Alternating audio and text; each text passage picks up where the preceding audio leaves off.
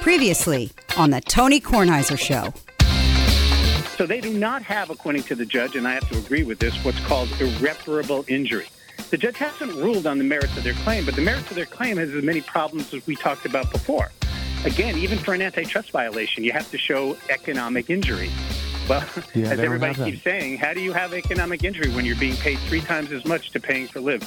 So the judge yesterday basically said, we're not going to live and let live. that's, that's a good line, Abby. The Tony Kornheiser Show is on now. Surprised me because he's usually going for the Yankee jokes. you know, he usually makes Yankee jokes that I don't think are that funny. But "Live and Let Live" was a pretty funny line. It, uh, we're going to have Sands on today. We're going to actually talk about this again. Not only are we going to talk about um, the Saudi tour and what's going on Tiger Woods' with sec- Tiger secret Woods meeting? having meetings Yeah, in Wilmington, Delaware, the, I believe. The, private plane went up there yesterday with Ricky. Yeah, so we're going to talk about that. And Patrick Reed has filed a seven hundred fifty million dollar wanna be named in that lawsuit. suit. You don't wanna be added Patrick to that. Reed That's a- uh, against Brandel Chamblee and the Golf Channel. Yes. Is Sands going to be able to talk about that? Because isn't he an employee of the Golf Channel? Yeah. I would probably stay away from that. No, I'm not staying away from it. Seven hundred fifty Deliberately million leaving out dollars. pertinent information about alleged cheating incidents, which may or may not be Unbelievable. on Yeah. tape. That- There- there is there is zero chance that Patrick Reed can win that lawsuit. Zero chance. He's a public figure. There's zero chance. Yeah. Zero. So if you're running the the live tour, aren't you saying, "Come on, Patty, let's just calm down a little bit"? Our name's been uh, thrown around So lately. crazy.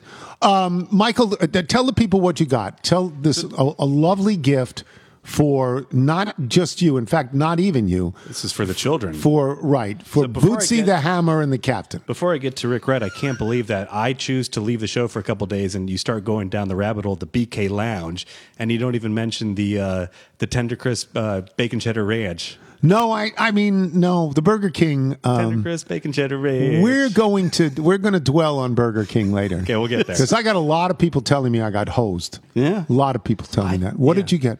I also just had memories of going to that very same Connecticut. That's the one. Burger King. Yeah, that's the Burger King. It's the Where only you one would- in- where around, you would yeah. where you would leverage my kid's soda cup and get orange soda, which Orange I soda. never wanted. Love orange soda. And you just sit there at the uh, at the soda fountain refilling it Time and time pay for again. for an adult beverage. Time and time again. So this is the Big Mouth Billy Bass, which was sent to us from Rick Wright, Tony on the 726 In Delaware. podcast. He mentioned some lyric from "Take Me to the River," uh, but so he says, "I had to send you uh, the Big Mouth Billy Bass for your grandkids. We have one on the wall of our dining room uh, in Ocean City, and uh, they were in the process of replacing it. They had this extra one sent, and it works. So that's wonderful. So you can give that to the kids. If only there was some wall space."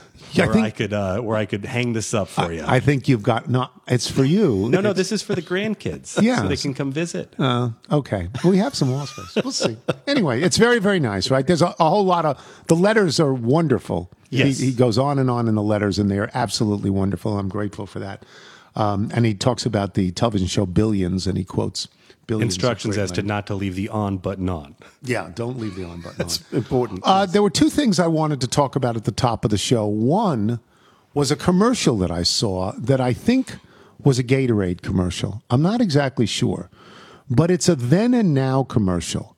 It has footage of three athletes in particular a year ago, two years ago, three years ago, four years ago, something like that, before they were as big a group of stars as they are now. One of the athletes is Karl-Anthony Towns, plays for the Minnesota Timberwolves, is coached by Nathan Bubis. I thought I would bring that up. I have no issue with Karl-Anthony Towns in this commercial. The other two are Paige Bueckers, who, by the way, as a college kid, can now make money on name, image, and likeness. Yes. She's a, she was the player of the year at UConn, and Fernando Tatis Jr. I don't know why you're running this commercial. Paige Bueckers is out for the year. She's got a torn ACL. This happened about a month ago, maybe less than a month ago. Fernando Tatis is out for the rest of this season and the first half of next season almost because he cheated. I understand he was treating ringworm. Nobody believes that for a second other than his dad. Nobody believes that. If I if I commission this commercial, I don't run it. I mean, because Michael, remember I called you. I said, "How can they put this on the air now?" So when you, you did call me about this, there was a there was a smaller company's commercial running during the FedEx Cup playoffs this past weekend, and they they were highlighting a current live player who had a who had a patch on his shirt. That company's no longer involved with said player, but I was just thinking about how long, you know, how far in advance are you creating these campaigns? And depending on the size Right. of your company, this financial institution, I don't think had, was the same scope of Gatorade. Do you think Gatorade could immediately say, "We're taking We're done." now"? Yeah, you gotta pull particularly that, if the yeah. campaign Well, we- is a before and after, and the the association is how has Gatorade been involved with your after or your current? You can't do Tatis is different than the other two examples you have there, but for something Yeah. that's built around competition, health No, and wellness, yeah, you can't. That's just a black eye right there. You can't I have don't. it. I, it's it's unfathomable to me that I even saw it once. Yeah. Because if I own that company and I look at this, I go, whoa, whoa. I get on the phone in five seconds and heads get lopped off. I say, we're not running this. Tatis just got bounced for 80 games as a Yeah. drug cheat. We're not glorifying this guy. Yeah. Not going to do So it. even if Paige your- Bueckers is out for the whole year. But that story's that sort of angle is different. But even if you have that campaign as what you want to highlight for this, you know, quarter for this season, you'd stay. Uh, we still have a placeholder we can put in until we have until we bring in Braun film and video to update this. Recut it. yeah. With what, what. Victor Robles, right? He would replace Tatis. I got one other thing. Make my thing. kids happy. Oh, by the way, and you're probably wondering, what is today? Today's Wednesday. Well, what happened to Monday and two? I told you summer schedule. Summer schedule. I told you we're going to do three this week. Wednesday, Thursday, Friday. We'll do at least Monday next. I don't know. I don't know because I'm here and I'm there. You know, I was at the beach for a few days. I'm here and I'm there. But I want to get to this. I um, I like ice cream, but I only like a couple of flavors of ice cream, and I only like a couple of brands of ice cream. You like coffee and what coffee else? and chocolate. Coffee and chocolate. And mint chip? variations. Hmm? Mint chip.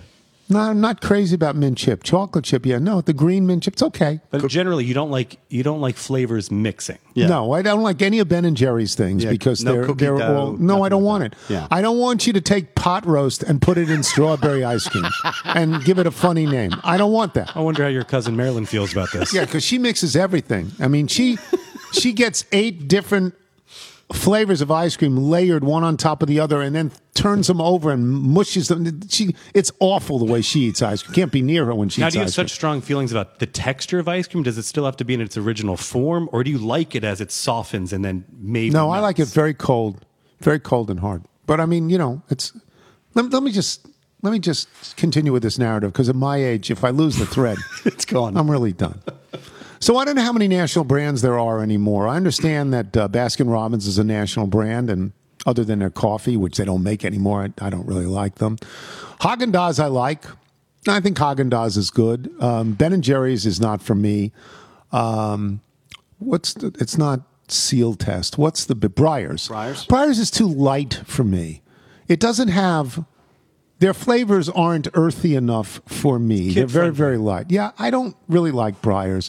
We there's a store out in Delaware, Fresh Market. They make their own. Eh, I don't really like it. It's somewhat like Breyers. It's very light. It doesn't mean much to me. But I was out in Delaware about a month ago, and I opened the freezer to my own house. And you never know how, who has access to your freezer. But somebody in my family had access to my freezer. And at one point, it might have been my son, and at one point, it might have been my daughter. And there was an ice cream in there that I'd never heard of called Tillamook. T I L L A M O O K. You're nodding, you know? Yeah, no, I've seen that. Tillamook? Also, don't they do cheese? I think don't it's know. normally you see it as like the rustic cut for cheese. Yes. Yeah, yeah, yeah. Tillamook, I looked at it. It was vanilla bean Tillamook. I don't particularly like vanilla, don't hate vanilla, don't particularly like vanilla. Started to eat it. It was pretty good. It was thick. It was creamy. I read the label. It's made in Oregon. For all I know, it's in the Willamette Valley. Damn it. Uh, for all I know, I don't know. It's made in Oregon, and they brag about the fact that they don't use whatever GMOs are. They don't use GMOs. They make it with extra cream. They, you know, they have specially trained farmers who know what they're doing. It, you know, it, it, it, it is. How can I say this? It's sort of like the Subaru of ice creams, and they're, they're appealing to your snobbery, your particular snobbery. But again, and I don't like vanilla. I found myself returning time and again to Tillamook vanilla bean. And then I did something that I never do. I consulted the internet.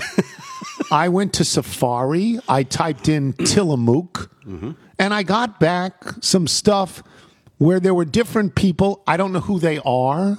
They could be anybody. Mr. Tillamook. Yeah, Jimmy. Could be anybody who was uh, Jimmy Botts, for example. He could have done this.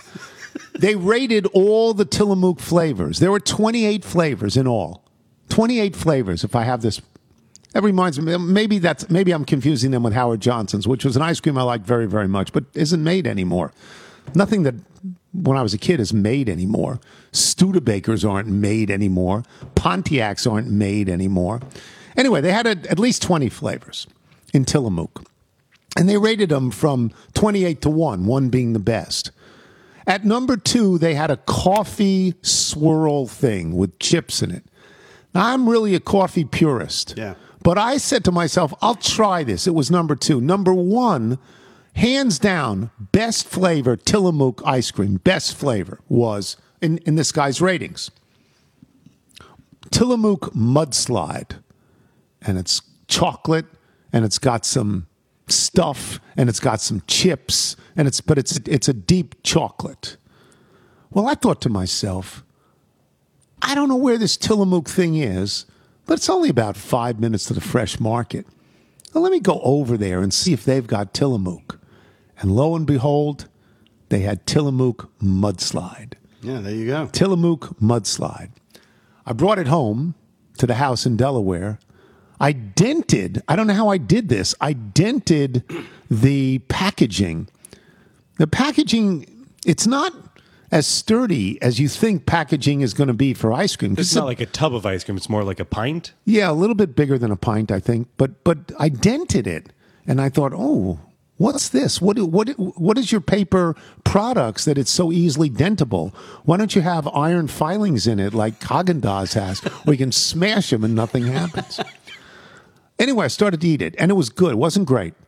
It wasn't great, but it was good. And I the only reason I'm doing this is to find out from Michael. You, you've did your Liz or did your sister Liz buy that Tillamook vanilla bean? And are you familiar with Tillamook? And am, am I is Tillamook nationwide? And am I crazy? Definitely nationwide. I didn't know this. I would say it's more of a boutique brand versus the, the grocery brands that you'd see. It uh, was it was expensive, it, but you know everything at Fresh Market is expensive.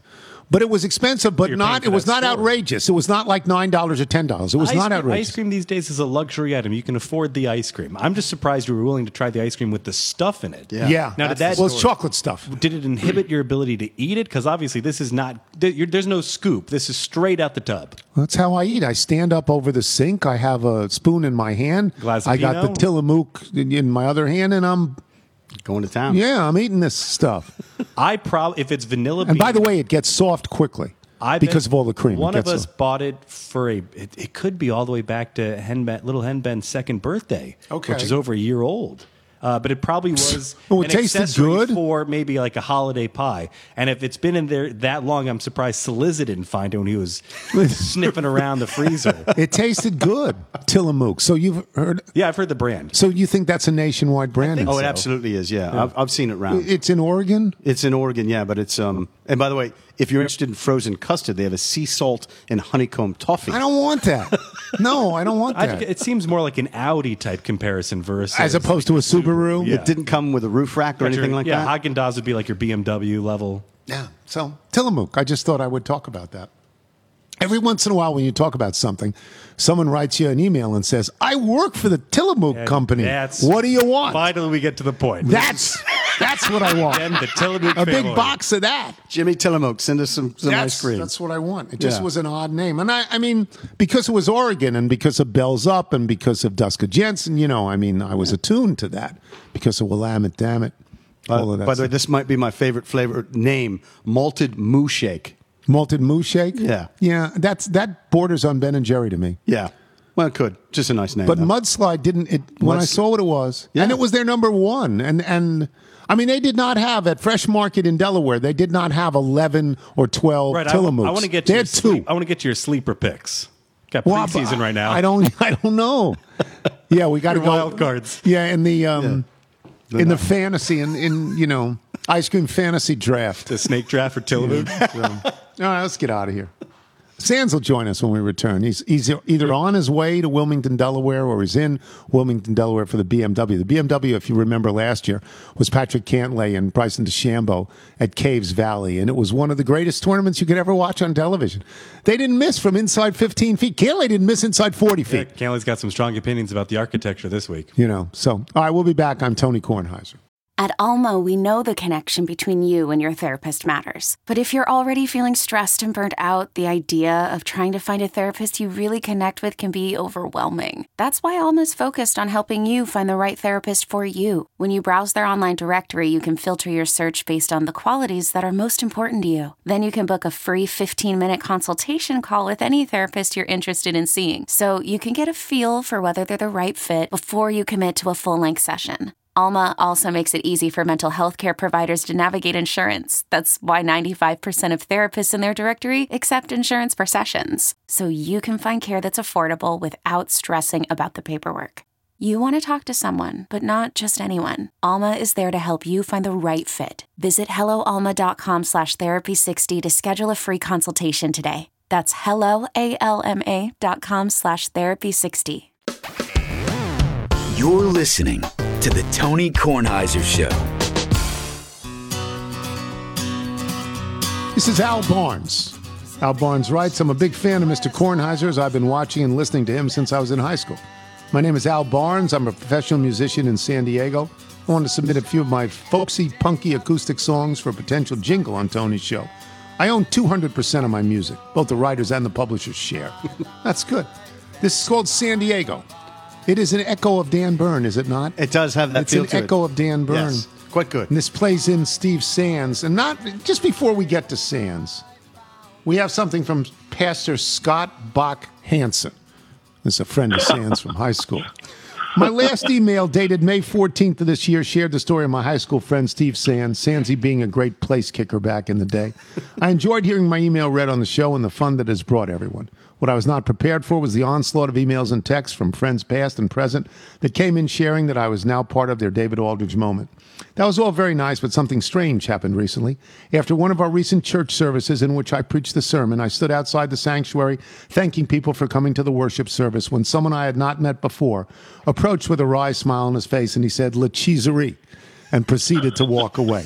Needless to say, I was caught off guard, and he only shared that he was a little that lived in the area, and he walked out the door. Was this DG? I'm not sure who this gentleman was, but it was great to meet a fellow little. And also, he says, P.S. The Whopper meal with medium fries and soda at the Burger King in Herndon, Virginia is $10.30. And he attaches the receipt. We'll get to Burger King later and how they have to they have to make this up to me. Sands, that's your boy, right? Scott Bach Hansen? It's your boy. Scott Buckhands, it's amazing. Like I said last time when you read the first email, uh, thank you, Scott. It's great to uh, kind of pseudo be in touch with you. And by the way, you are the closest I will ever come to church in my life, uh, just being associated with you. Um, you know, La Cheeserie is something that's all giving, Tony. It's amazing how many places you go and how many people you see and how many times you hear that phrase. I heard it a bunch of times last week in Memphis, but for Scott Bach Hansen to give a sermon and then have somebody say that to him in church, that's I don't know if that's disconcerting or if that's a positive thing. I think it's a positive thing. I think it's a positive thing. You're in Wilmington, way, Delaware. By the way, can we? Right, By ahead. the way, can we just can we make something clear? yeah. A wide receiver and a cornerback in high school, man. I only kicked because I played soccer as a kid before football, and the coach, Coach George, made me kick field goals and extra points and and kickoffs. Man, you, you can't be known as just a kicker, can you? Yeah, you're a tough guy. You're a tough guy. You're a football player. You don't stand up and scream, I kick a touchdown. You don't do that. You're a player. Oh, I love it. I love it. All right.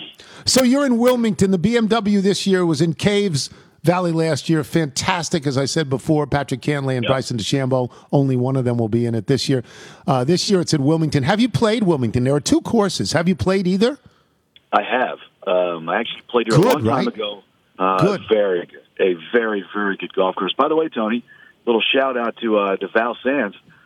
We were married in Wilmington, Delaware. How about that? Really? I married a Newark, Delaware girl, Val Sands. She was Val Davis, and Right. uh, it's good to be back here in Wilmington.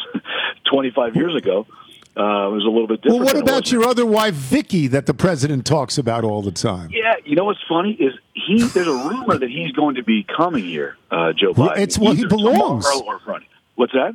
He belongs to Wilmington. He's he's a member Oh, yeah, at Wilmington. He's I'm a pretty member sure. of Wilmington. He's all about Delaware. He's a member of Wilmington Country Club, the whole thing. And you know, if his schedule fits, he's going to uh, probably be here either Thursday or Friday, from from what we hear. And uh, if I get a chance to go up to him and say hello, I'm absolutely going to remind him that I married Val and not Vicky's hand. It's so wonderful. All right, let's get to the let's get to the nitty gritty of some things here. What happened with Cam Smith over the weekend, and what is his circumstance now? There's a lot of layers to this. What happened with him? Well, it sounds like his wallet hurt his hip, and that's why he Yeah. wasn't able to play this week here at the BMW. You know, look, he had a couple things, crazy things happen to him last week. First and foremost, there's no conspiracy. Forget the conspiracy. It was a rules violation, and Cam saw it on Sunday morning and 100% admitted it with zero contentiousness and knew exactly that it was going to be a two shot penalty once he saw uh, that he took an illegal drop on the fourth hole on Saturday. The problem with what happened last weekend is that Cam Smith is the Players' Champion, he's the Open Champion, he's the betting favorite coming into the weekend, and he was two shots back heading into Sunday. Two shot penalty knocked him down to four shots back. But he had already signed his card on Saturday, Tony. He had already finished his third round. And Right. for him to be told that the following day by the rules officials, boy, you'd like to think that the PGA Tour would have some type of rule that says once your scorecard is signed, uh, or once the day is complete, or before the next round begins, something to to avoid that type of situation. That was a tough spot, but it was the correct ruling and it was the correct penalty, and he took it like a man. So there is no conspiracy there. It just was a shame that it happened. Okay, because one of the questions I had written down was Doesn't it seem punitive considering that Cam Smith is reported to be headed for the Saudi tour? I jumped to that same conclusion that you're telling me is wrong, but it would seem that way, no? Oh man, it's it's tough, Tony. I mean, like there's there's so much going on with Cam Smith. Did you see what he said the, the beginning of the week when he was asked by the writers about going to live golf and you know it'd been a tough week for him uh, as far as dealing with the media as far as that's concerned. Now that's his own doing. That's not the media's fault. I'm, I'm never blaming the media for that. But you know, look, there are a lot of people who feel, and I'd love to know what Michael thinks of this someday. Um, a lot of people feel like rules on the PGA Tour should be bifurcated from the rules that we play. That when we play, things should be a little different than when they play. Just like in college football or in college basketball versus the NBA and the NFL. The, the rules of the game, Tony, are like the umbrella that sits over the sport. But depending on the level, one foot in bounds in college, not two. The hash marks Right. are way wider in college Right. football, so the formations and the throws are different. In the NBA, the, the arc is beyond where the college three pointer is. It's still a three pointer, it's just a little bit different and in the NBA than it is in college basketball. And I, I feel like there's a little momentum, especially after what happened last week with Cam Smith, Tony, uh, from the PGA Tour players to perhaps alter the way they do not the rules of the game, but the way they implement them on the PGA Tour. You've got gambling, you've got television, you've got high stakes. There's a lot going on on the PGA Tour that, say, you and I wouldn't have to deal with if we were going to play Columbia one day. Okay. All right. Um, I know that Cam Smith dropped out of the BMW. I thought he Yeah. dropped out of the whole thing, but I'm wrong about that. He didn't drop out of the whole thing, and he's rated highly enough that he will get to East Lake. Do we assume that he will be in East Lake no matter what? Oh yeah, if he if he would have won this week, he would have been number one uh, going into next week, and that matters because of that staggered start. You know, you start at ten under, then there's nine. Oh, it's the hate that. worst. It's, Hate it's it. awful. Hate it. Oh, Hate it. I hate it. It's terrible. Uh, I totally agree with you. So, you know, I think he wanted to get a, a week off in between uh, a busy stretch for him. Uh, I also think that he perhaps, you know, didn't feel like handling the heat one more time uh, from the writers who were definitely going to ask him whether or not he's going to live uh, the day after the FedEx Cup is done, uh, a week from Sunday. Uh, and you you are not eliminated from the playoffs just because you you miss one of the events. He's played well enough where he's earned Okay. the right to be able to do this. But he is going to lose a spot or two depending on how things play out this week. So he will be three or four or five shots back going into that first round on Thursday at East Lake next week. But you know, for him, I think if he plays well next week, plays well enough, he thinks he's going to win it anyway. Um, so I, I did see a little back and forth where he's asked, "Is he going?" and he says, "I'm not here to talk about that now. I'm here to play this. Don't ask me about that." It, it was it was much like the odious Brooks Koepka and and the non-denial denial. I mean, do you think he will go when it's over? Yes, I, I think Cam's gone. I think uh, I think Cam uh, will go to live. Uh, he will take a pile of money, Tony. A, Yeah, just yeah. a rake in a pile of money and go. Now, he's 28 years of age, Tony. Let's say they pull the ripcord on this thing in a couple of years. It's nice to have all that money. I'm not, I'm not arguing with that. But he's going to make around $30 million this year. So, you know, he could probably continue to be on this pace at such a young age with such, you know, promise, and his game is so good. I mean, it is so good. And he's closed the deal at the Sentry of Kapalua and a larger step forward at the Players and a much larger step forward at the Open Championship last month. And to me, he's on the rise. And to just give up your PGA Tour status at this point in his career, at his age, it's a real shame that he's doing that. Yeah, I mean, I, I always look at where you're born and where you grow up. And I never think that anybody who's born and raised outside the United States of America, I, I don't begrudge them going because I don't think they want to play the PGA Tour as much as they want to play and win the majors. I just, I think it's a little bit different. And it's always the American players that I wonder about, which leads me to this. What happened with Tiger? Tiger took the jet up to Wilmington and addressed the Yeah. troops like he was George Washington at Valley Forge. What happened? I don't know. Maybe he just heard that Capriotti's makes a really good sandwich, and he wanted to come up here to Wilmington. I, I, I think it's great, Tony. I find it refreshing um, that that Tiger has taken uh, this so seriously, and that he is, you know, really sharing his thoughts and his ideas, not only with the tour, not only with the players, but also with the public. You know, he was pretty open at St. Andrews uh, when he was asked questions about it, and you know, Tiger early in his career, you know, took that route of you know neutrality when it came to political discussion or things outside of the sport. You know, when you're as great as he is, that you're going to be asked week in week out. And this time he's not being neutral. You know, this time he's being strong, and he understands. I've told you this before. I've never been around an athlete who understood his stature in the game more at the time he was playing than Tiger did when he was the best in the world, number one. Everybody looked up to him. Everybody wanted to be like him. And now that his, you know, the greatness is no longer there on the golf course, he is pushing forward off the golf course to ensure that how he became so great, work ethic, grinding it, digging it out of the dirt, as he said, quote unquote, and going to the PGA Tour and having the platform that the tour allows these players to then go out and be great. I, I think it's cool that he is, you know, taking these younger guys and said, listen, here's what I think. Here's what I know, and here's what I'm espousing. And I, I think it's interesting uh, that he's decided to do that, and in a public way. And, and I think that's great. Especially the better you are, the more stature you have in sports, Tony, the louder your platform. You know, you have that bully pulpit. Use it every once in a while if you feel like it's important enough. And right now, Tiger feels like this time in the game, this time between Live and the PGA Tour is absolutely, in his estimation, important enough to speak up. I'm going to go devil's advocate for a second. I'm going to go to the other side. If I'm a young player and I look at Tiger Woods, as much as I love and respect him, I think, well, he's doing this to protect his records. He wants there to be one tour, one set of records. It's like if there was a second baseball league and somebody hit 751 home runs, you go, whoa, what happened to Babe Ruth? So he doesn't want that to happen. Does he, in fact, and I know they love him and I know they admire him, but will they listen to him?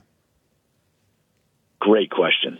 Uh, so far, they have, and I'm not sure that they are not going because of what he's saying. And I'm talking about Scotty Scheffler, Will Zalatoris, Jon Rahm, Collin Morikawa, Rory Yeah. McIlroy, Jordan Spieth, um, Justin Thomas. you know, those guys, Rickie Fowler, you know, those young, famous, great players. Ricky's trying to get back into that greatness category. Um, and are they going to listen to Tiger? I think they're going to listen to, and Patrick Cantlay as well. They're going to listen to Tiger, uh, Tony. But if they're handed a pile of cash and take it, that doesn't mean they're just disregarding what Tiger is saying. I don't think he's trying to protect his records either. I think what he's trying to do is give these guys an understanding of what legacy means. And uh-huh. Tiger's legacy 15 major championships. He's won the career Grand Slam, but he's also won 82 PGA Tour events. And without those PGA Tour events, the majors, the commercial, the, the sponsorships, the foundation he's he's he's um, founded with his father, and now is you know more than 25 years old and has raised millions and millions of dollars for kids in education. That platform the PGA Tour provides, in his estimation, is the route to go. And I don't think he looks at it as dirty money. I don't think he looks at it as any other thing other than this is a competitive issue. And I don't mean between LIV and the PGA Tour. Tiger feels as if, and he's a big sports fan like we are, Tony, but he's also a golfer. Golf is structured. Golf is structured differently than the team sports. The team sports, you get your guaranteed money and then you perform because you've already signed that contract that's, That's right. guaranteed. That's right. In golf, you've got to go earn it. And that's a competitive thing with Tiger. And he doesn't feel as if these guys are going to remain as competitive if they already have the money in the bank. You've got to go earn it because that's the way this game has always been structured. So I don't think it's a records thing. I think it's a legacy thing, a work ethic thing, and a competitive thing with Tiger. Okay. That's good. That's good to know. I'll get you out of here on this. Patrick Reed, who has won the Masters, and Patrick Reed, who has left the PGA Tour for the Saudi Tour, has filed a $750 million lawsuit against Brandel Chamblee and the Golf Channel and maybe others. I sat here at the beginning of the show and I said, There's, it's inconceivable he can win this. He's too famous a guy. He's not going to win this. He hasn't been libeled. He hasn't been slandered. What What are you hearing about this when you have these chats? You work for the Golf Channel. What are you hearing about this? Well, journalistically, I mean, I, I'm not nearly as accomplished journalist as you, uh, but journalistically, Tony, I mean, what are we talking about here? What would Brian Arepko say about this right here? I mean, just, it's, what- come on. What are we even what- what doing are we- out here, man? What, what are we What are we doing out here, man? I mean, first of all, while he was supposedly being slandered and defamed, he earned tens of millions of dollars on and off the golf course and won the Masters. So I just- I think it's a hard argument to make. Uh, it seems like to me. I am not a lawyer. I'm not even a doctor like you, Tony. But I cannot imagine that there is any leg to stand on here as far as what Patrick is trying to accomplish. And by the way, 750 million. How does that work? Like, what are we talking about here? It's just so much money. I mean, if he's saying realistically, I'm going to earn this much money in my career, and you cost me this, stop it. Get out of here. Tony, when you get when you out wrote of here. when you wrote columns in the Post, when you were on Monday Night Football, on, on PTI, Yeah. your your radio shows, your podcast, me being on television, Brandel Chamblee being on television, whatever the forum is, whatever the outlet is, part of being a professional athlete is being criticized.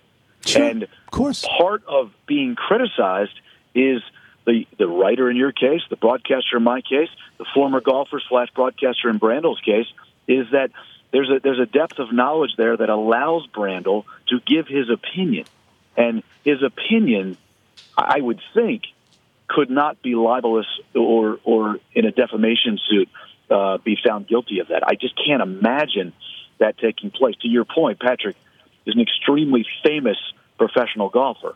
I, I cannot imagine this has any uh, any credence to it. But again, I'm not a lawyer. Who knows uh, what will happen in the courts? But I would be stunned if this went through all the way to the end and, and it went in Patrick's favor. Me too. Thanks. Enjoy it. We'll talk to you next week before East Lake. Thanks so much. You got it, Tony. Take care. Steve Sands, boys and girls. We will come back. Charlie Steiner. We're not even waking him up because, for those of you who don't know, we're doing the show sort of around noon and one o'clock Eastern time today so that Charlie can be on the show. Uh, Charlie Steiner, when we return, I'm Tony Kornheiser. This episode is brought to you by Progressive Insurance. Whether you love true crime or comedy, celebrity interviews or news, you call the shots on what's in your podcast queue. And guess what? Now you can call them on your auto insurance too with the Name Your Price tool from Progressive. It works just the way it sounds. You tell Progressive how much you want to pay for car insurance, and they'll show you coverage options that fit your budget. Get your quote today at progressive.com to join the over 28 million drivers who trust Progressive. Progressive Casualty Insurance Company and Affiliates. Price and coverage match limited by state law. You're listening to The Tony Kornheiser Show. The Tony Kornheiser Show. Once again, this is Al Barnes. You can reach him at albarnesdude at bandcamp.com. This is called California Punched Me in the Eye.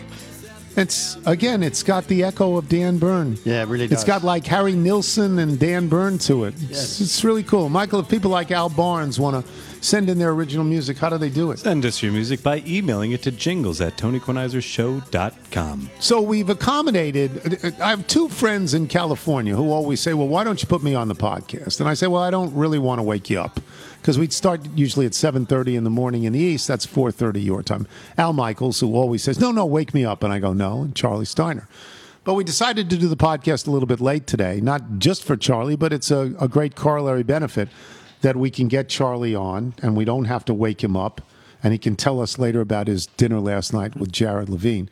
But I, I will start by saying this that Charlie is one of the great Malverne mules of all time. There's Charlie, there's Wandy Williams, there's Jody Forstad. Uh, and Malverne was um, a rival of sorts of Hewlett High School. It's odd. I spent my whole life living in Lynbrook, but I went to the Malverne schools at first and then moved across town and went to the Hewlett schools after that. And so, I mean, I'm familiar with everything that Charlie grew up with and Merleys and all of that, as Charlie is familiar with my stuff. I was, well, I'm going to just vamp for a while, Charlie. I was watching the Derek Jeter thing, which I think is really good. I think the captain is really good. I like it better than the Jordan one. And in the first or second episode, Derek Jeter, now a man in his 40s, says, When I was a kid, when I was five or six or seven years old, I knew what I wanted to do. I wanted to be shortstop of the Yankees. Now, if you'd grown up in New York, that'd be one thing. He grew up in Kalamazoo, Michigan. He knew, I want to be shortstop of the Yankees. What are the odds? The odds are 100 million to one, at least.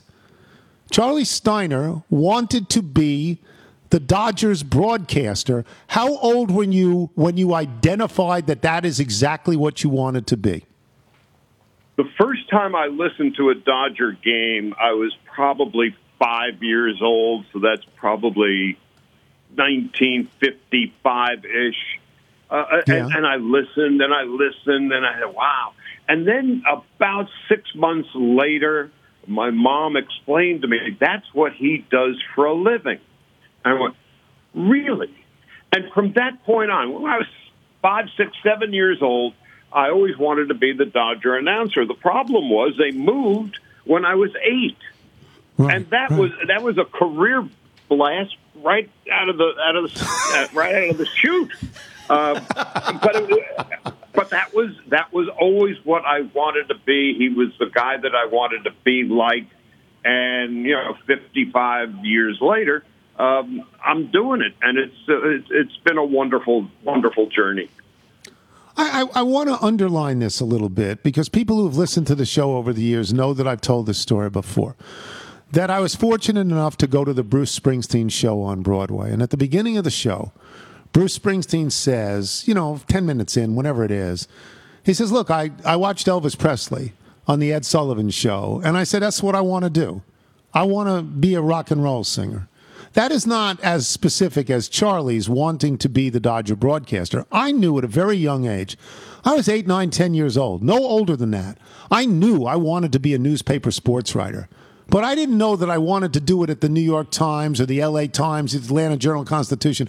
I just knew I wanted to be a newspaper sports writer. The specificity of yours is amazing. The odds against this are amazing. And you did this. Do you ever think about it in, in those sheer terms that you've accomplished something that is impossible to accomplish? There's truly not a day that goes by where I don't pinch myself in, in some manner. Uh, and that sounds like a bunch of hooey, but it's absolutely the truth. Um, I, again, I was blessed with a reasonably decent voice. I was always enamored by the sound coming out of the radio or the television, and and then I started on this this incredible journey that that began announcing the school uh, meetings after after school every day. In the morning, I'd go to the principal's office, and my voice would go through uh, junior high school and high school. So I, I knew what I wanted to do, and damned if it didn't happen. So, but you also have this wonderful career. You have a wonderful career at ESPN. We were just reminiscing here about Follow Me to Freedom and all those commercials you did. So now you're at ESPN, but you're not broadcasting the Dodgers. People would say, Charlie, you have this great job. You're doing all these things, but you're not broadcasting the Dodgers. So every night when you went to bed, was there a part of you that said, This is good, but I want that other thing? And that was exactly how it evolved.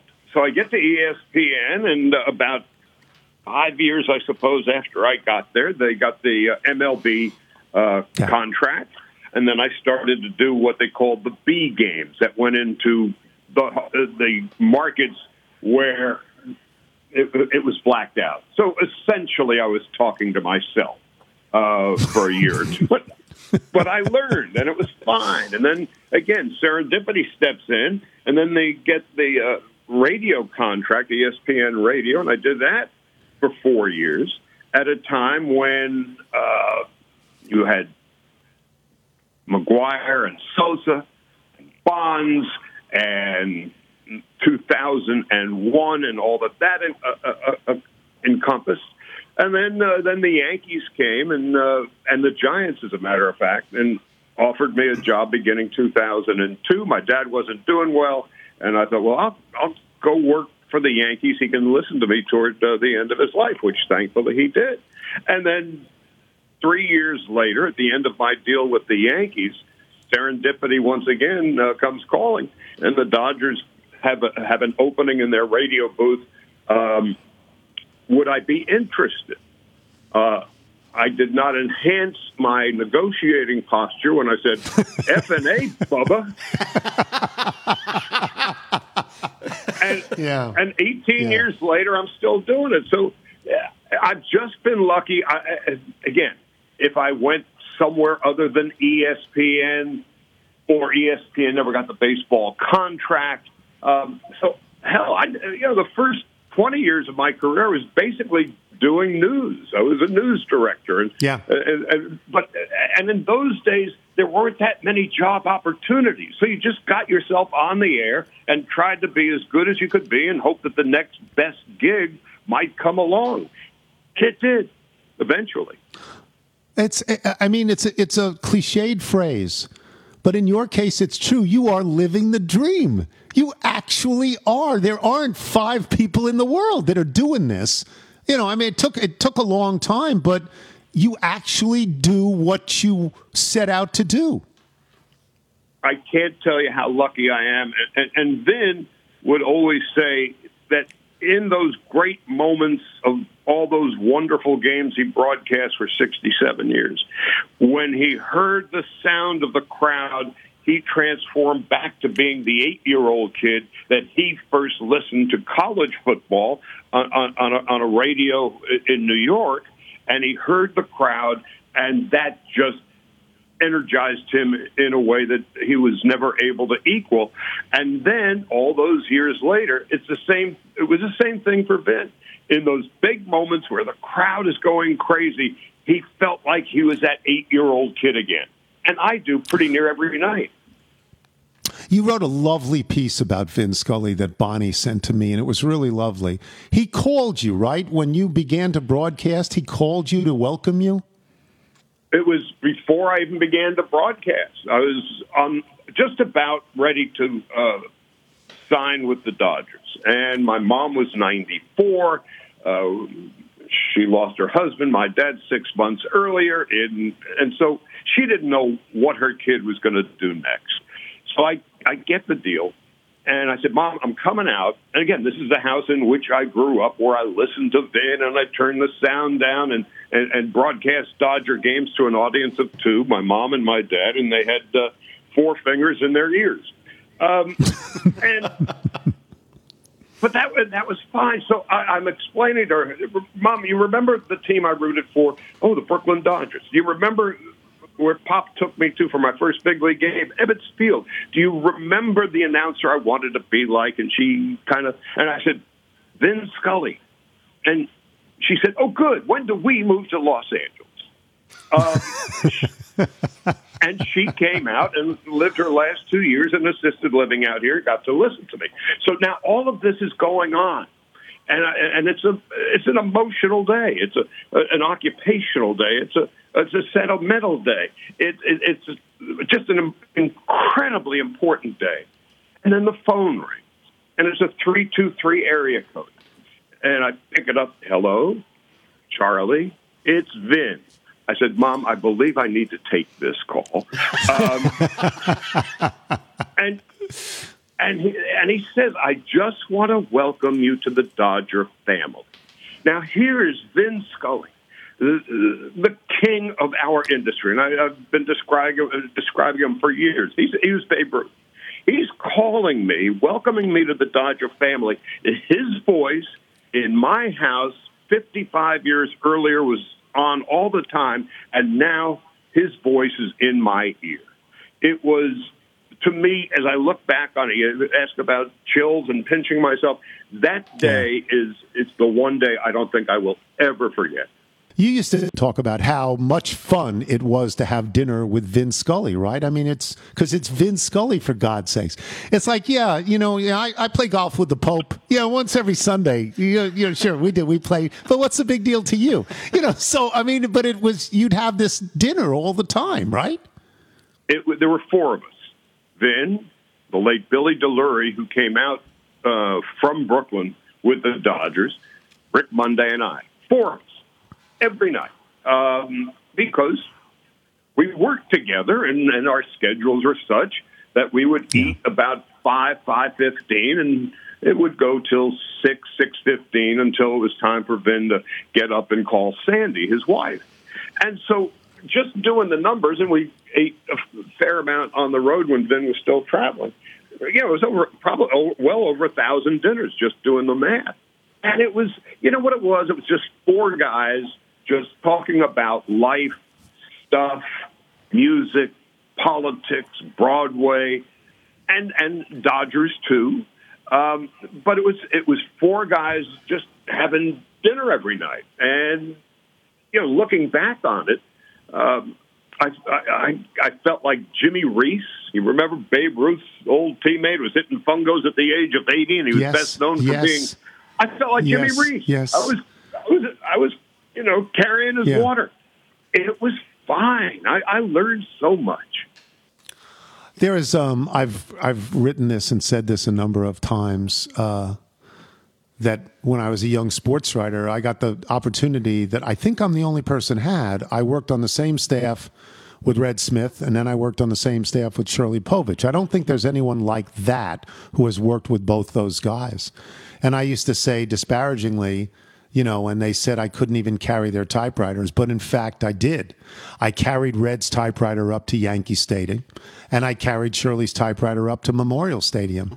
And even though that's somewhat self deprecating, and you appreciate this because of your time with Scully, I am honored and thrilled by the memory of that, that I literally carried their typewriters, which I would have done up Mount Everest if they asked me. Right? There's nothing you wouldn't have done if Vin asked you to do it, right?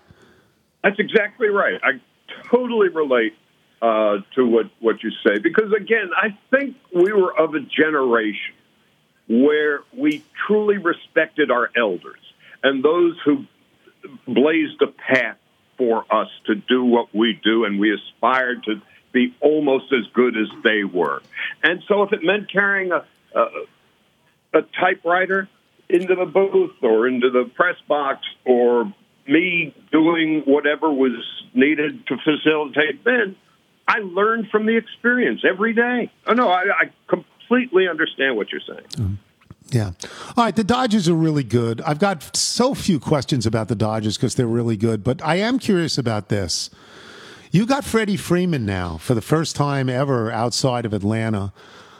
I I respect Freddie Freeman so much. He he's the Nats killer. He beat them so often, more than anyone else. And yet, everyone when they stop at first base and Freddie Freeman is there, they have these conversations. Do you know him at all? Is he as worthy as he appears to be? I don't pretend to know him well. I know him as well as a, a broadcaster can know a player from afar. We've chatted some. He, he's charming. Yeah. Uh, he's very bright, and he is. And, and to watch him play every day, he's just a great baseball player. There's nothing he doesn't do well. He can steal bases. I think he's stolen eight out of nine, whatever it is. It seems like he has a hit every day. Um, defensively. He, I mean, he's just a great, great player. And, and and that's the one thing about the Dodgers in general, Tony, about the success they've had. I mean, they're 45 games over 500, and and and, and that is with a closer that has you know a wobbly wheel at the moment.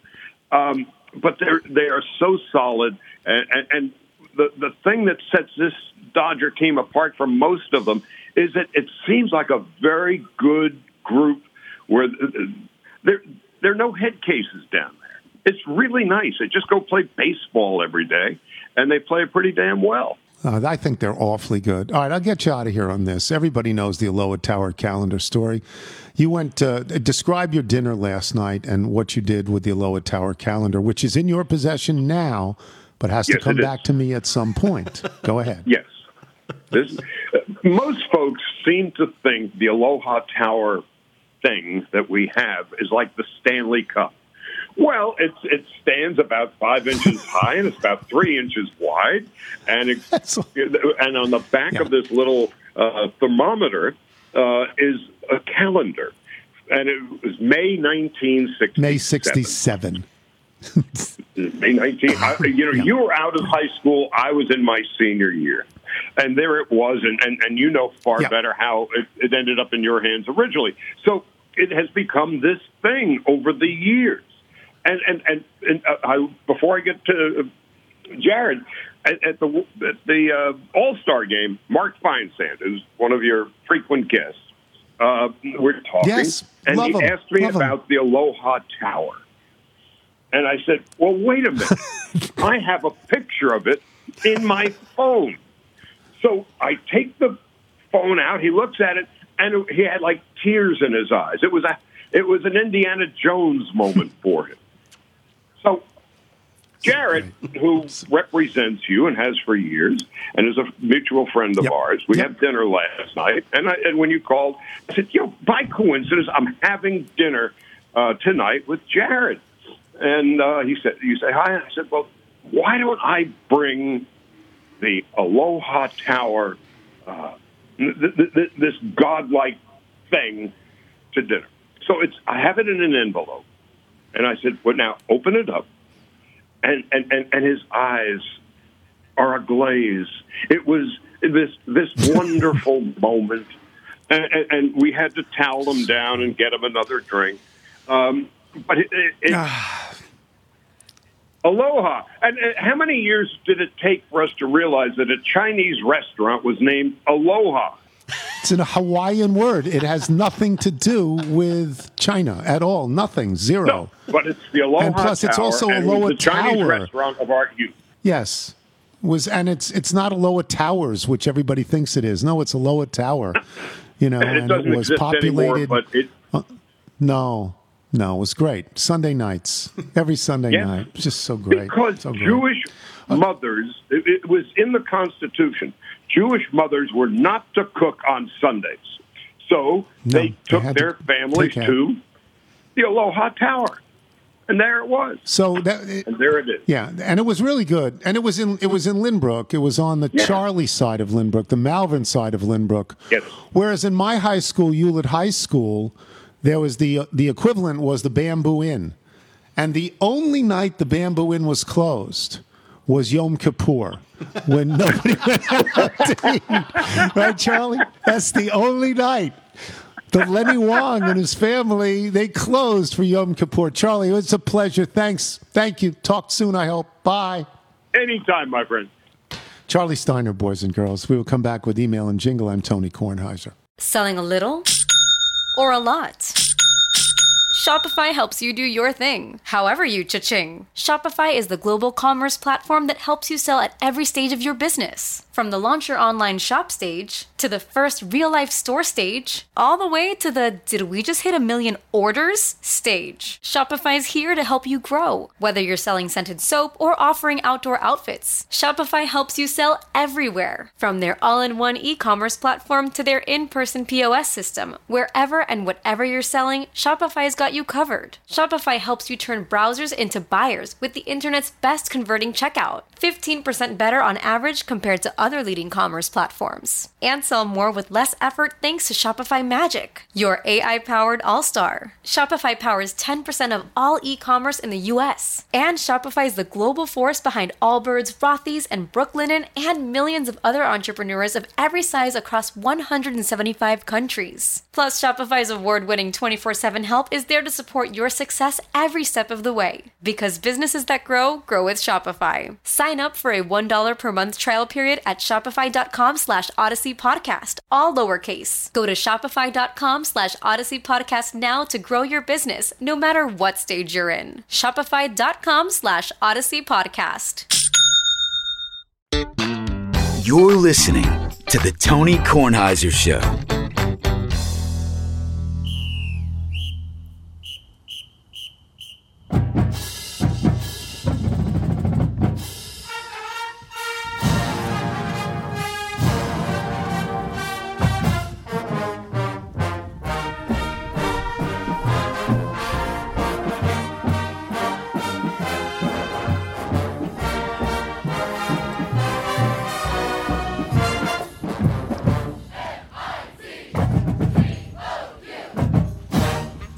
Such a thrill, the Missouri Marching Band actually doing the mailbag jingle. Such a thrill. Back to school. Do you want to do the Bethesda Bagels ad? Yes, we got the bagel sandwiches today. Very happy. Fantastic. About that. Bethesda Bagels. All you need to do is go to Bethesda Bag- BethesdaBagels.com for the location in the DC area nearest you. Then pop on in and you'll be thrilled.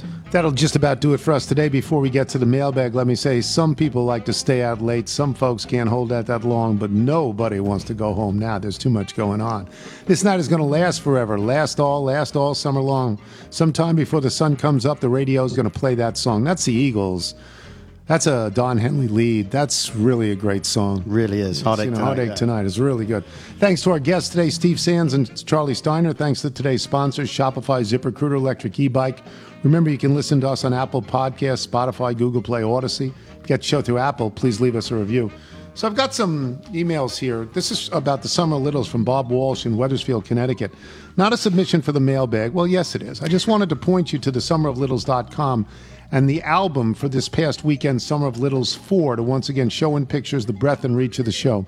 Thanks for your support in this endeavor. I think there's a large group of littles who are not active on social media and only hear about this event when you announce it on the podcast. The website always has an uptick in traffic when you read the emails, and there was a substantial number of participants this year whose names I did not recognize from social media. Hope you'll be tickled as I am when I tell you that this year's folks plan their vacations around visiting Ed Butt's Michigan venue.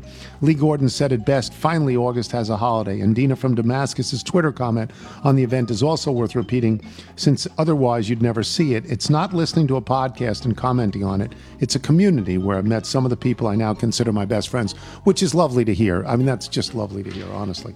Um, this is from Peter McNamara. I was recently listening to your podcast when you mentioned an unpleasant experience at Burger King with ordering their Whopper meal.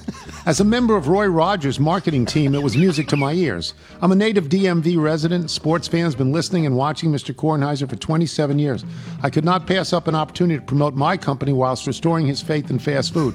As a company founded on quality food at quality prices, you will not walk away disappointed. If possible, I would greatly enjoy sending over complimentary sandwich cards so that you can test out any of our delicious burger sandwiches or meals so that your next visit to a fast food establishment is exceptional.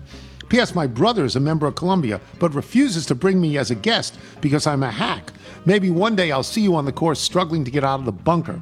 That's PJ McNamara. And yes, Now I used Do to they think they still have the condiment bar? I yeah, I used to really like Roy Rogers because you go get pickles. Yeah. you could put as many. I used to eat the roast beef sandwich all the time. Yeah, it was good. And then uh, then I thought McDonald's bought Roy Rogers and closed Roy Well, at least the- Rogers. The, the ones immediately close to us on River Road and right here at 4000 Wisconsin. Do you remember the holster fries? yes. Oh yeah. So yeah. I was a big fan of Roy Rogers. Well, so this is this makes me find very out. happy. Yeah, we'll talk to him. And from Eric Pugh. I hope you remember me from our Christmas Eve round at Old Field this past year. Michael, you remember well. Oh, yeah. We discussed many things, including how many holes in one are made each day and how bad the traffic is on 95 in Fredericksburg. and of course, you were impressed that I routinely outdrove Michael, even though I used driver and Michael used a four iron. Little should be aware that you're a better golfer than you portray to be, but you do suck in the bunkers. I'm writing you about two personal experiences that I had with Bill Russell that validated his greatness. The first was at Game 2 of the 1983 NBA Finals in Philadelphia. I was a high school senior and the biggest Dr. J fan in the world. We arrived at the game early, and back then it was easy to move around as security was not what it is now. I saw Bill Russell on the floor, so my group and I wandered down to see him. I heard him say to others that I'm sorry I don't sign autographs. My group wanted to leave, but I approached Mr. Russell. He said to me, I'm sorry, son, I don't sign autographs. I said, That's okay. I just wanted to shake your hand. He shook my hand, and his fingers nearly reached my elbow. He then pulled me aside, and we sat courtside and had a personal conversation for what was probably about five minutes. He asked me about many things, including college and what I wanted to do with my life. Of course, I was in awe. But I did say that I grew up hating the Celtics, and he responded with his classic laugh. What an experience for a high school senior. Fast forward 20 years, I'm working in Boston as a human resources executive. The firm that I worked for sponsored a diversity and inclusion event, and I was seated at the same table as Mr. Russell, who was the keynote speaker. After the luncheon, I waited for the crowd to disperse. I approached Mr. Russell and asked to shake his hand for a second time. He looked at me, and I relayed the story from 1983. Again, I got the big laugh, and this time we talked for 15 minutes. I can't remember much about that conversation except that I walked away feeling like I was on cloud nine. He made me feel empowered and important. I'm so glad that the NBA is retiring number six. And then Eric Pugh ends the email by saying, Thank you, Tony. I hope we can play golf again, but let's not include Chan. so we don't have inclusion and diversity because we don't have Chan. A couple of things um, on Burger King.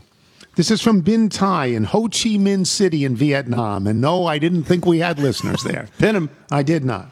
Is there any chance some Tony somehow ordered his Whopper at the airport at Ho Chi Minh City? no, there's not. And then he has the prices. And the prices are very high, but I don't know if they're American prices. Um, Steve Tabor, Fort Smith, Arkansas. Let me get this straight. You ate at Burger King and it wasn't even your anniversary? That ESPN contract must be fatter than I thought. From John in Sherman Oaks. Sorry you got swindled at Burger King, but the opportunity to recharge your immunity between COVID boosters for just $14 actually sounds like a bargain in the grand scheme of things. Thank you, Dr. Kornheiser. From Bob Steen in Centreville, Virginia. If we are relating old scams, I'm reminded of my days as a cashier in Pennsylvania supermarket in the 60s. These were the days of manual registers. We would place a mop near the checkout aisle, next to where the customer stood. Everyone paid for the mop, 29 cents. If a customer noticed the charge and protested, we said, Sorry, I thought that was your mop. That's so great. That's genius. They just 29 cents. They were probably doing 300 people a day. Yeah. Um. Mason White, teacher for students with disabilities in Sheboygan South High School. And he says, Go Red Wings. Dear Dr. Tony, got the number six spicy chicken meal at Wendy's today. Large with a drink and fries. 1033 in Sheboygan, Wisconsin. Alumnus of Waupun High School, Waubun, but it's spelled differently two different times. He has W A U P U N or W A U B U N, was the name of the yearbook, which was the original spelling of the city, loosely translated to Dawn of the Day among the natives that lived here. No famous alumni, but Ed Gein, G E I N, Gein, Ed Gein. Oh, yeah. Lived in, who's that? He's not a good man. He was. A, I Oh. think he was a serial Lived in. Waupun for a while at the Central State Hospital for the Criminally Insane. Yes. Best wishes on your Johnny Carson schedule. You know, are we You a playing the Wen- Whopper game you a? Wendy's fan? Hmm? You a Wendy's fan? I like Wendy's. Yeah, JBC Wendy's- spicy nuggets. I, I I'm not a. s- I don't ever order nuggets. No, I order hamburgers or roast beef sandwiches. I never, I never order nuggets. Not Chicken anywhere. sandwich at Wendy's is Oh, yeah. very good. Um, yes. I've ordered the chicken sandwich at Chick-fil-A. Dip your fries in the frosty. you know, oh no, God, no, that's disgusting. uh, from Alan K. Walls, Ola from Guatemala. Are we playing the Whopper game now? Whopper combo with fries and a drink in Guatemala City, forty-eight fifty, about six forty American. Q is for Quetzales, a Quetzal is the national bird. Next time you're here, I'll treat you and the crew. High school, St. Anthony Junior Senior High School in Uh, Maui in Hawaii, class of 1983. Yearbook The Brocken, a mountain in Germany in reference to Maui's Mount Hala, Haleakala. Haleakalala. Well, I don't know. Mascot Trojans. One more from Ron Flatter, who now is in Louisville, Kentucky. How about that? Ron Flatter left. He left Vegas. He's in Louisville. Fantastic. Why did you not ask for the manager when you were being gouged at Burger King? It would have been great if you found out it was the same guy who runs the water department at Rehoboth Beach. Thank you, Ron. If you're out on your bike tonight, everybody, as always, do wear white. Charlie, come on out and get your whooping. Charlie, come on out. Stop.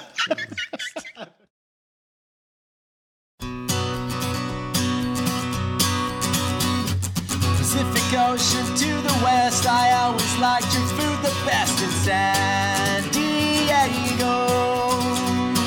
Sun shining every day. I feel your faint breeze kiss my face in San Diego.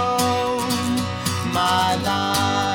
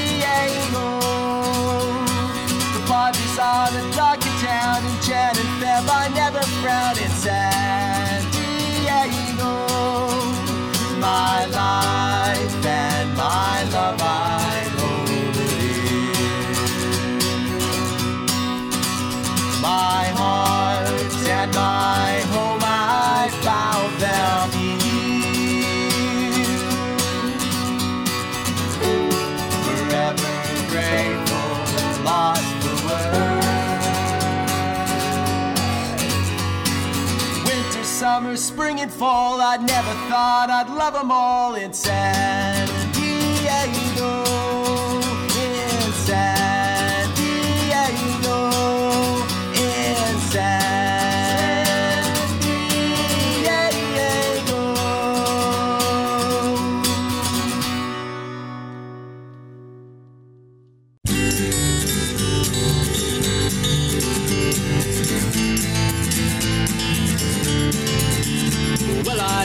like going out, throwing back a few, and hanging with the locals at the tavern until two. But lately, money's gotten tight since moving to the state. She's replaced all my exes as my most expensive date. All my lunch and dinner's now and cause I can't afford a burger at and Out. So after paying bills, no more thrills. All I can do is cry. Yeah, California, punch me in the eye. Yeah, the traffic's always heavy. My apartment sprung a leak, but it's hard to keep complaining when it's sunny every day of the week. So I called to tell the landlord about the leak. He needs fix, but it always goes to voicemail before and after six. Well, I go to work and pay my rent. The song's my vent. So after paying bills, there's no more thrills. All I can do is cry. Yeah, California, punch me in the eye. In my eye.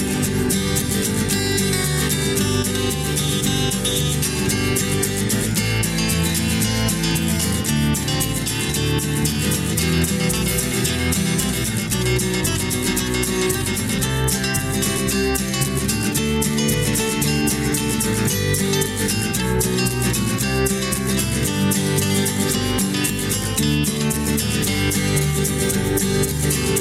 you. Now I feel I'm in the 12th round of a major title fight. I'm David, she's Goliath, and my punch is getting light. But my wallet's even lighter from the price of gas I pay. And now my car's in the shop from all the potholes in my way. But I go to work and pay my rent, so I'm not been camping intent. So after paying bills, no more thrills. All I can was. Yeah, California, punch me in the eye. Yeah, California, punch me in the eye. Yeah, California, punch me in the eye.